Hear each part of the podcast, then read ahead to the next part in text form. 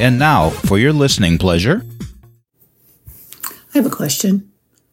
Have you ever felt just lost? If you have, then you know it's shocking, maybe even depressing.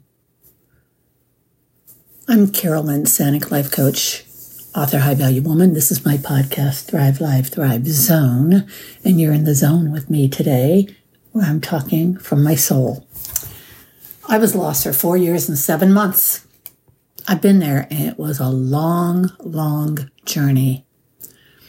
I would find myself asking, why have I not figured things out? Or what the heck has happened to me?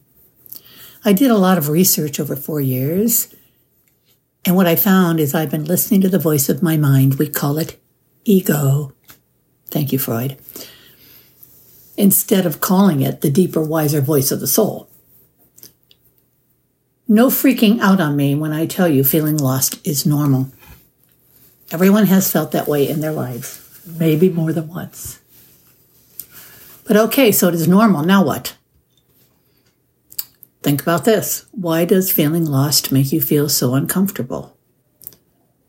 What if you had the power to change any one thing in your life with a positive outcome? What would you choose?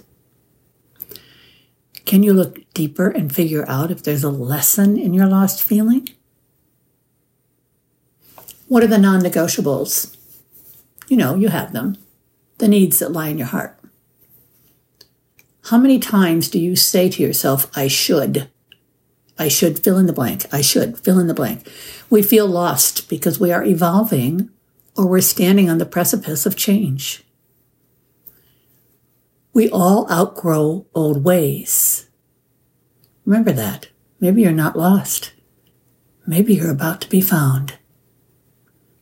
Again, this is Carolyn Sanic, life coach, author, and high-value woman. This is my podcast, Thrive Live, Thrive Zone, where I'm hoping to bring you a little peace this season.